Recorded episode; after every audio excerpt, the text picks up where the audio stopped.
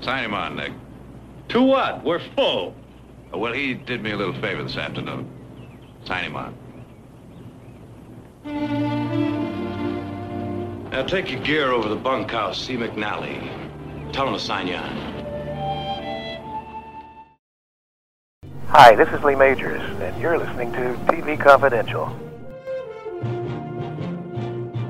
Ed Roberts with a reminder that the next edition of TV Confidential will air next week on this station at the usual time. We hope you enjoy us for that. In the meantime, Greg Ehrbar is with us as we continue our DVD and streaming report. This week, Greg is looking back at The Big Valley. The Big Valley, the long-running ABC series starring Barbara Stanwyck, Richard Long, Peter Breck, Lee Majors, and Linda Evans, that in many respects was a forerunner to such primetime soap operas as Dallas and Dynasty. Before we went to break, we were talking about some of the parallels between The Big Valley and Dallas. We'll pick up that thread in just a second. In the meantime, most of the episodes of The Big Valley are available on DVD through Timeless Media and other platforms. And another parallel between The Big Valley and Dallas is you had the entire family living under one roof, and you had Jared, played by Richard Long, who was an attorney. You had Nick, played by Peter Breck, and I forgot, you'll tell me if I got it wrong. Nick ran the ranch, but they were brothers, but they seemed to butt heads every week. All the time. And then you had Heath, played by Lee Majors, who was he was born out of wedlock, if I remember correctly. Yeah, and Heath's character was the character that everybody's heart went out to. They set it up brilliantly in the pilot. And then for the first season, it was an issue for quite a while, and then it only came up occasionally. And it really gave Lee Majors a chance to do much more acting than he got to do later, I feel. He was a good actor. When given the opportunity. When given the opportunity. I mean, he was the strong, silent type, but he was expressive and in his way and in his silences and in his strength of character. He did convey that. He had the classic Western leading man type of, I've seen too much, I've been through too much. People kept coming into town who had wronged him, and it was like, oh no, here's another person who knew Heath Wynn, who's going to cause him trouble. He had to come up with a lot of grief because he didn't have the advantages, and he played it really, really, really well. And people don't usually give Lee Majors much credit as an actor, and he's quite good in this. So he has that dynamic, and also the credits make it very clear that they never call him Heath Barkley in the credits. It's always just Heath. So even the credits don't quite accept it. Wasn't there a fourth brother in the first year who sort of disappeared? Yeah. He went the way of Chuck on Happy Days? I can't remember his name now. The disappearing brother who was away at college and would visit, and then they'd have cake. I loved when they had cake. You know, it was like at the end of the episode, oh, I hope they have cake. Because I like these people, and I enjoyed when they had cake. And usually when the young brother came, they'd have cake, and he'd say how college was going, and he might get into some tiffs and get into the story and all. But there wasn't a whole lot for him to do. He was like Chuck. Yeah, he was like Chuck, and he disappeared after the first season. For some reason, either the character's name was Charles, or the actor who played him was named Charles. And the only reason I remember that is once upon a time when this program was done live, we would take calls from the audience. And we had an occasion. Lee Majors had a movie, an independent film coming out, and he was gracious enough to talk to us. And we opened up the lines, and we got a couple of calls. One of the calls was from the actor who played the fourth Barkley brother. And somehow he got wind that Lee was on the broadcast. The two of them had not spoken to each other in 40 years. And so we had a little mini reunion on TV Confidential. And Lee was flattered, and it was nice. It was really nice. His name is Eugene, played by Charles Briles. Charles Briles was the man who called in that night, yeah. Yeah, he was only mentioned once after when it was drafted, and there he goes. But no, that was the kind of thing that can only happen in a live broadcast. So that was pretty cool. That was very cool. Yeah, that was very cool. The other thing I remember when Lee visited us that night, he said the one thing he learned many things working with Barbara Stanwyck. How can you not? But one of the first things he learned is do not ever be late. She detested people who were late because, you know, time is money. It has a domino effect that affects the entire production, and it shows a lack of professionalism in the film industry. You can be many things in the film and television industry, but you cannot ever be late. And she drilled that into everyone, and that was one of the first takeaways that he got, and that became something that he passes on, you know, when he leads the production of a show. So. Yeah, that's Larry Hagman pointed that out in his book, and June Foray was known far and wide to her, if you're not a half hour early, you're late. Yeah, that's a huge thing, especially in the business.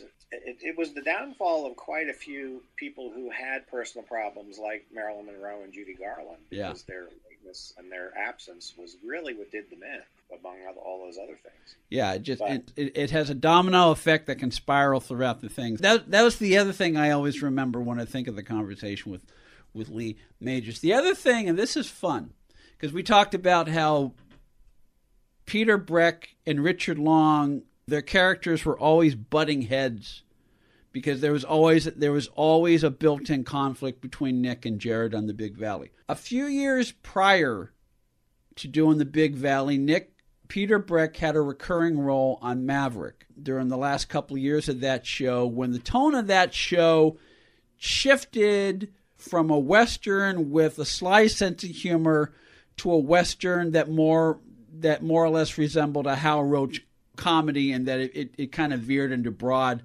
slapstick. And when Peter Breck joined the cast, it was veering towards slapstick, and he played a comic version of Doc Holliday, if you can believe it. But he was actually very funny, given the material that he had to work with. And it's, if you're only accustomed to Peter Breck blowing up at the drop of a hat, it's fun to watch him play Doc Holliday on Maverick. Peter Breck is actually very good on the show because of the thin line between his prickliness and the fact that he is such a great target for jokes. Yeah. They kind of tease him more than anybody else in the family. And so there are lots of comedy moments here and there in episodes at his expense, because he's the most pompous, he's the most impulsive. And so the really good writers find ways to work on that, because he has really good timing. And so does the best straight man, because you've got Richard Long, who plays it straight. So when the two of them do that, sometimes some very funny things come out. Now, there aren't as many comedy episodes as Bonanza, you know, because they had Hoss. Yeah. You had to have a funny episode where you heard somebody playing a woodblock a lot. But there was one about it called The Great Bank Robbery, which was largely slapstick. It was like the Apple Dumpling Gang, about bumbling bank robbers. That was a bit of a change of pace, but for the most part, the show and even there, they did what Norman Lear could do so well. They could turn on a dime to full seriousness when necessary, which was not easy to do. That's how good all these actors were. All good, and they all had superb chemistry. So it was wonderful to see them all interact. And of course, with an ensemble, you have that situation where you might have a couple of characters in one episode, a couple in another. Sometimes they might be shooting two at the same time, so you'd have these over here, these over there. You wouldn't necessarily have them all at once. Jared's away, you know, at a meeting, that kind of thing. But having them mix and match is interesting as well. You sometimes they'd get a solo, I lost my memory episode or something. There's a couple of instances where they would put Barbara Stanwyck with James Gregory he played several roles. You had all these wonderful character actors who'd come back and play completely different roles. And you could do that back then. Oh, all the time. Yeah. But James Gregory was one of the few who had one character he came back as at least twice. And that started out when she would bring serums to the Native American tribes, and the padre was sick, and he had to help her go across the prairie and all. And it was like African Queen. You know, he was the completely didn't like her, or she didn't like him. They're bicker, and they gain respect for each other. And then in the next episode, they see each other and they're much more friendly. And of course, they find themselves in trouble again. So you had that sort of thing once in a while that you could do. That's the nice thing about this kind of drama, is that they were all kind of self-contained little storyettes that they could do. Greg Ehrbar is with us as we look back at the Big Valley as part of our DVD and streaming report this week. Stay with us, folks. We'll be right back. There are a couple of other episodes that are standouts. There's one called The Disappearance that I saw, a Hitchcock movie called The Lady Vanishes. It's very much like that. Victoria and Audra go stay in a hotel in a town. And Audra, lest we forget, is played by the lovely Linda Evans. Who disappeared. Not in this, well, in this episode she disappears, but on the show she vanished for several months because she'd just gotten married to John Derek. She was married to him at the time, and they were enjoying their marriage, so she was too busy to be on the show, so they kept saying she was away at school or something. But when she was on, and that was just for a brief time. Yeah. When she was on the show, they stayed in the hotel. Next morning, Audra's gone, and everybody's denying she came with anyone. which is a classic suspense movie, and loads of fun. You know, it's fun suspense to have that happen, because it's like, oh my gosh, there's something really strange and Hitchcockian fun going on. Because The Lady Vanishes is about that, where there's a lady on the train and then she vanishes, and it's like nobody believes that this woman was ever on the train. Apparently, that is based on a possibly apocryphal story from the 1800s where that happened. And the Big Valley story isn't too far from what the truth of that story may have been. Mm. The reason why Audra was also mysteriously disappeared. I'm not going to give it away in case somebody wants to see it, but that whole idea of why an entire town would deny somebody doesn't exist, and it kind of makes strange, convoluted sense. That's an interesting episode.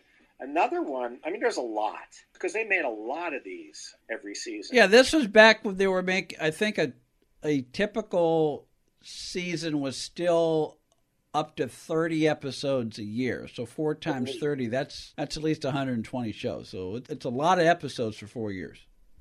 And you also got the fun of each season, or at least almost every season, having a new theme song and graphics so that you could see them looking off at their valley in different ways. They changed the theme song? I always thought it was da-da-da-da. Oh, it was. Okay. I had the soundtrack album. Okay. All right. But they changed the arrangement. I see. And they would change the exciting graphics. You know, big squares would run around on the screen, and the words would move around and be exciting, and then they'd look off at their valley. And but it was still a big valley. Oh, it's big. It's so big. And it had so many entrances. Because it was a big valley. It was. Yeah. Well, there's another episode with James Whitmore called Target. And it's not about them building the first discount store. No. It's actually disturbingly timely. James Whitmore plays a corrupt politician, completely devoid of any scruples, who comes to town and starts spreading ghastly rumors about the Barclays, and to further his political gains, and starts making these speeches, these inflammatory speeches, and they can't legally do anything about it. And at one point, they asked the local newspaper publisher, "Why are you giving this gentleman space in your legitimate paper?" He said, "It makes me sick to give him something like it makes me sick to have to do this." He says, "You're legitimizing him. By publishing him, you're making it even seem true. If people read it, they might believe it. You shouldn't be doing this. He said, I don't feel good about publishing it, but on the other hand, he's news. There's no real compromise here. He's here. He's saying these things. He's news. I'm publishing it. And then you think, okay, isn't that always the discussion that goes on about media? Yeah. And this is supposed to be the 1800s. This is really like 1967. It doesn't matter what era it happened in. It doesn't matter when the television show was made. This is an ongoing hot issue that we all should think about before we ever consume something and take that one account. We should always do our homework. The more things change, the more things stay the same. And I could not get over how powerful that episode was, because he was using the very tools to his advantage, because he knew those tools were helpless because they had to do it. He got what he wanted, and it was a really, really good episode. And there's several in there where you say, "Gee whiz, this was 1968. This was that." Sometimes, and then sometimes there'll be some where it's like, "This is 1967, 66. Yeah, things have changed." And Audra's always falling in love with the first handsome guy that comes along, and it's Bradford Dillman. You know he's going to be dysfunctional. You know, Bradford Dillman, he's the Anthony Perkins of primetime TV. You're right. You know, don't fall in love with him, Audra, but of course she does, you know, and that kind of thing. He had a penchant for playing tightly wound characters, and I never put two and two together, but you're right, he was the Anthony Perkins of television. Yeah, haunted, and sometimes to the point of being sympathetically so. Yeah, but nonetheless haunted and a bit scary.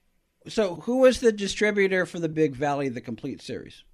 Well, there is no complete series. This is where it gets complicated. Distill it as uncomplicatedly and as succinctly as possible. Well, it came out from Fox, it came out from Shout, and most recently it's Timeless Media.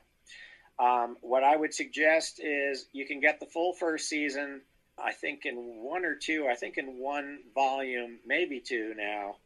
That's still available at a reasonable price. When you get season two, make sure you get season two from Timeless Media with the entire season two in one package, because I made the mistake of getting season two, volume one, and then there was no season two, volume two, because they lost the license before they put it out. And so I had to buy it over again to get season two complete. And then 3 and 4, I think, just came out normal, and I think those were also Timeless. So Shout had it for a while, and I think you see Fox on almost all of the shows themselves. But I think Timeless is the most recent one that has handled it. They're all gettable on DVD one way or another through Shout Factory or Timeless Media. It's a very cool, entertaining show that has a lot to offer.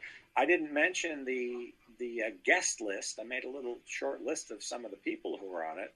In addition to other people that are connected with Star Trek, you got Sandra Smith, she's in a couple episodes. She was Dr. Janice Lester. Remember when she did the Captain Kirk? She changed bodies with him. In the last episode, Turnabout Intruder. The last episode. Then you got Robert Walker Jr., you got Yvonne Craig, and... Adam West, I think, did a show in the last year. Yeah, Julie Harris. There's a sort of feminist kind of story. She plays a sort of this mousy woman who comes to town, but there's this rumblings that she's actually an infamous bandit, a sharpshooting bandit. And, of course, you got people like George Kennedy and Richard Anderson, Bruce Dern, Andrew Duggan. He's almost always a villain and kind of a nutty one. He either played a villain or a cop, depending on when the setting of the show he was in. That's right. And then a TV Confidential regular, Kathy Garver, is in one episode. Really? Yep, she's in one. Buddy Hackett is in one, where everybody kind of picks on him because he's this sort of ne'er-do-well guy. And he breaks out into Shapoopy. He doesn't break it into Shapoopy, but he does. I will tell you that he does sort of somehow create a miracle at the end. Okay. And, that's all I'll tell you. Charles Grodin's in one. I think I said Dennis Hopper, the wonderful Kathleen Nolan. Oh, and Virginia Christine. She's in so many of these shows. Mrs. Olson. I love seeing Virginia Christine. Yeah, because Mountain Grown is the richest one. I just, when I see her, I just think, why can't my husband love my coffee, Mrs. Olson? Because you're not using Folgers. Her husband, I believe, was Fritz Feld, correct? Yes. Yeah, and wouldn't it have been great if he was in one of those commercials? Yes, together? and do the mouth pop thing. Yeah. He could be the popping. He could be the percolating. Yes.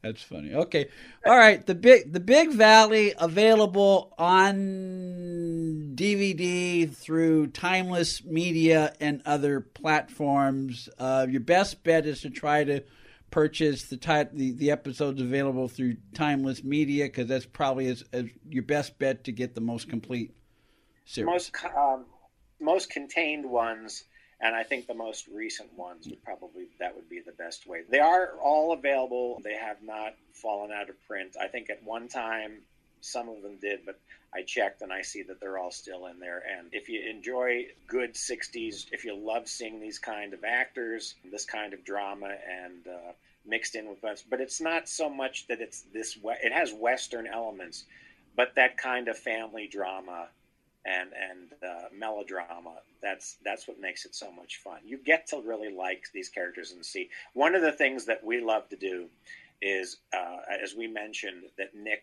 always loses his temper. Whenever there's a courtroom scene, you always wait for Nick to leap up and interrupt everything and be told to sit down. That always happens. You can, just like I wait for the cake, when are they going to have it? Certain things I enjoy. What kind of flowers are going to go on that table in the middle? Or is the table going to be there? There's this table that's there. You just get used to their house. Will Eugene show up for this one? Will we ever see Eugene again? Where is he? Is he behind the tree? Yes. You can read Greg. It's a big valley. It's a big valley. You can read Greg Ehrbar's animation spin column twice a month at cartoonresearch.com. For more on Greg, gregehrbar.com. Greg, we'll see you again soon. Thank you. Breaking the Mold by Blanca Blanco is available Amazon.com, BarnesandNoble.com, wherever books are sold online. You can follow Blanca Blanco on Instagram. For more information on Chuck Harder's upcoming book on actress Lila Leeds, go to LilaLeedsBook.com, Lila Leeds, L-E-E-D-S, LilaLeedsBook.com. That'll do it for our program this week, folks. Ed Robertson, back for Tony Figueroa, Donna Allen, Phil Grice, and Greg Ehrbar. Thank you so much for listening. Stay healthy, stay safe. Talk to you next time on TV Confidential. This Week in TV History now has its own podcast you can enjoy. This Week in TV History with Tony Figueroa on Apple Podcasts, Spotify, Google Podcasts, and wherever else you find podcasts. Be part of our conversation. If you like what you hear, have thoughts on this week's program, or have an idea for a future edition of TV Confidential, we'd love to hear from you. You can email us at talk@tvconfidential.net, talk@tvconfidential.net. You can also message us at facebook.com/TVConfidential, x.com/TVConfidential, or at TV Confidential on Instagram. And if you're listening to us on the TV Confidential podcast, please be sure to hit the subscribe button. This portion of TV Confidential is brought to us by our friends at Front Porch Realty, the community of realtors in the Northern Bay Area of California that is committed to finding the solution that is best for their clients. Whether you're a first-time home buyer or looking to sell or lease your property in Northern California, call Karen Strain at 415-886-7411 or visit frontporchrealtygroup.com for more information on how they can help you.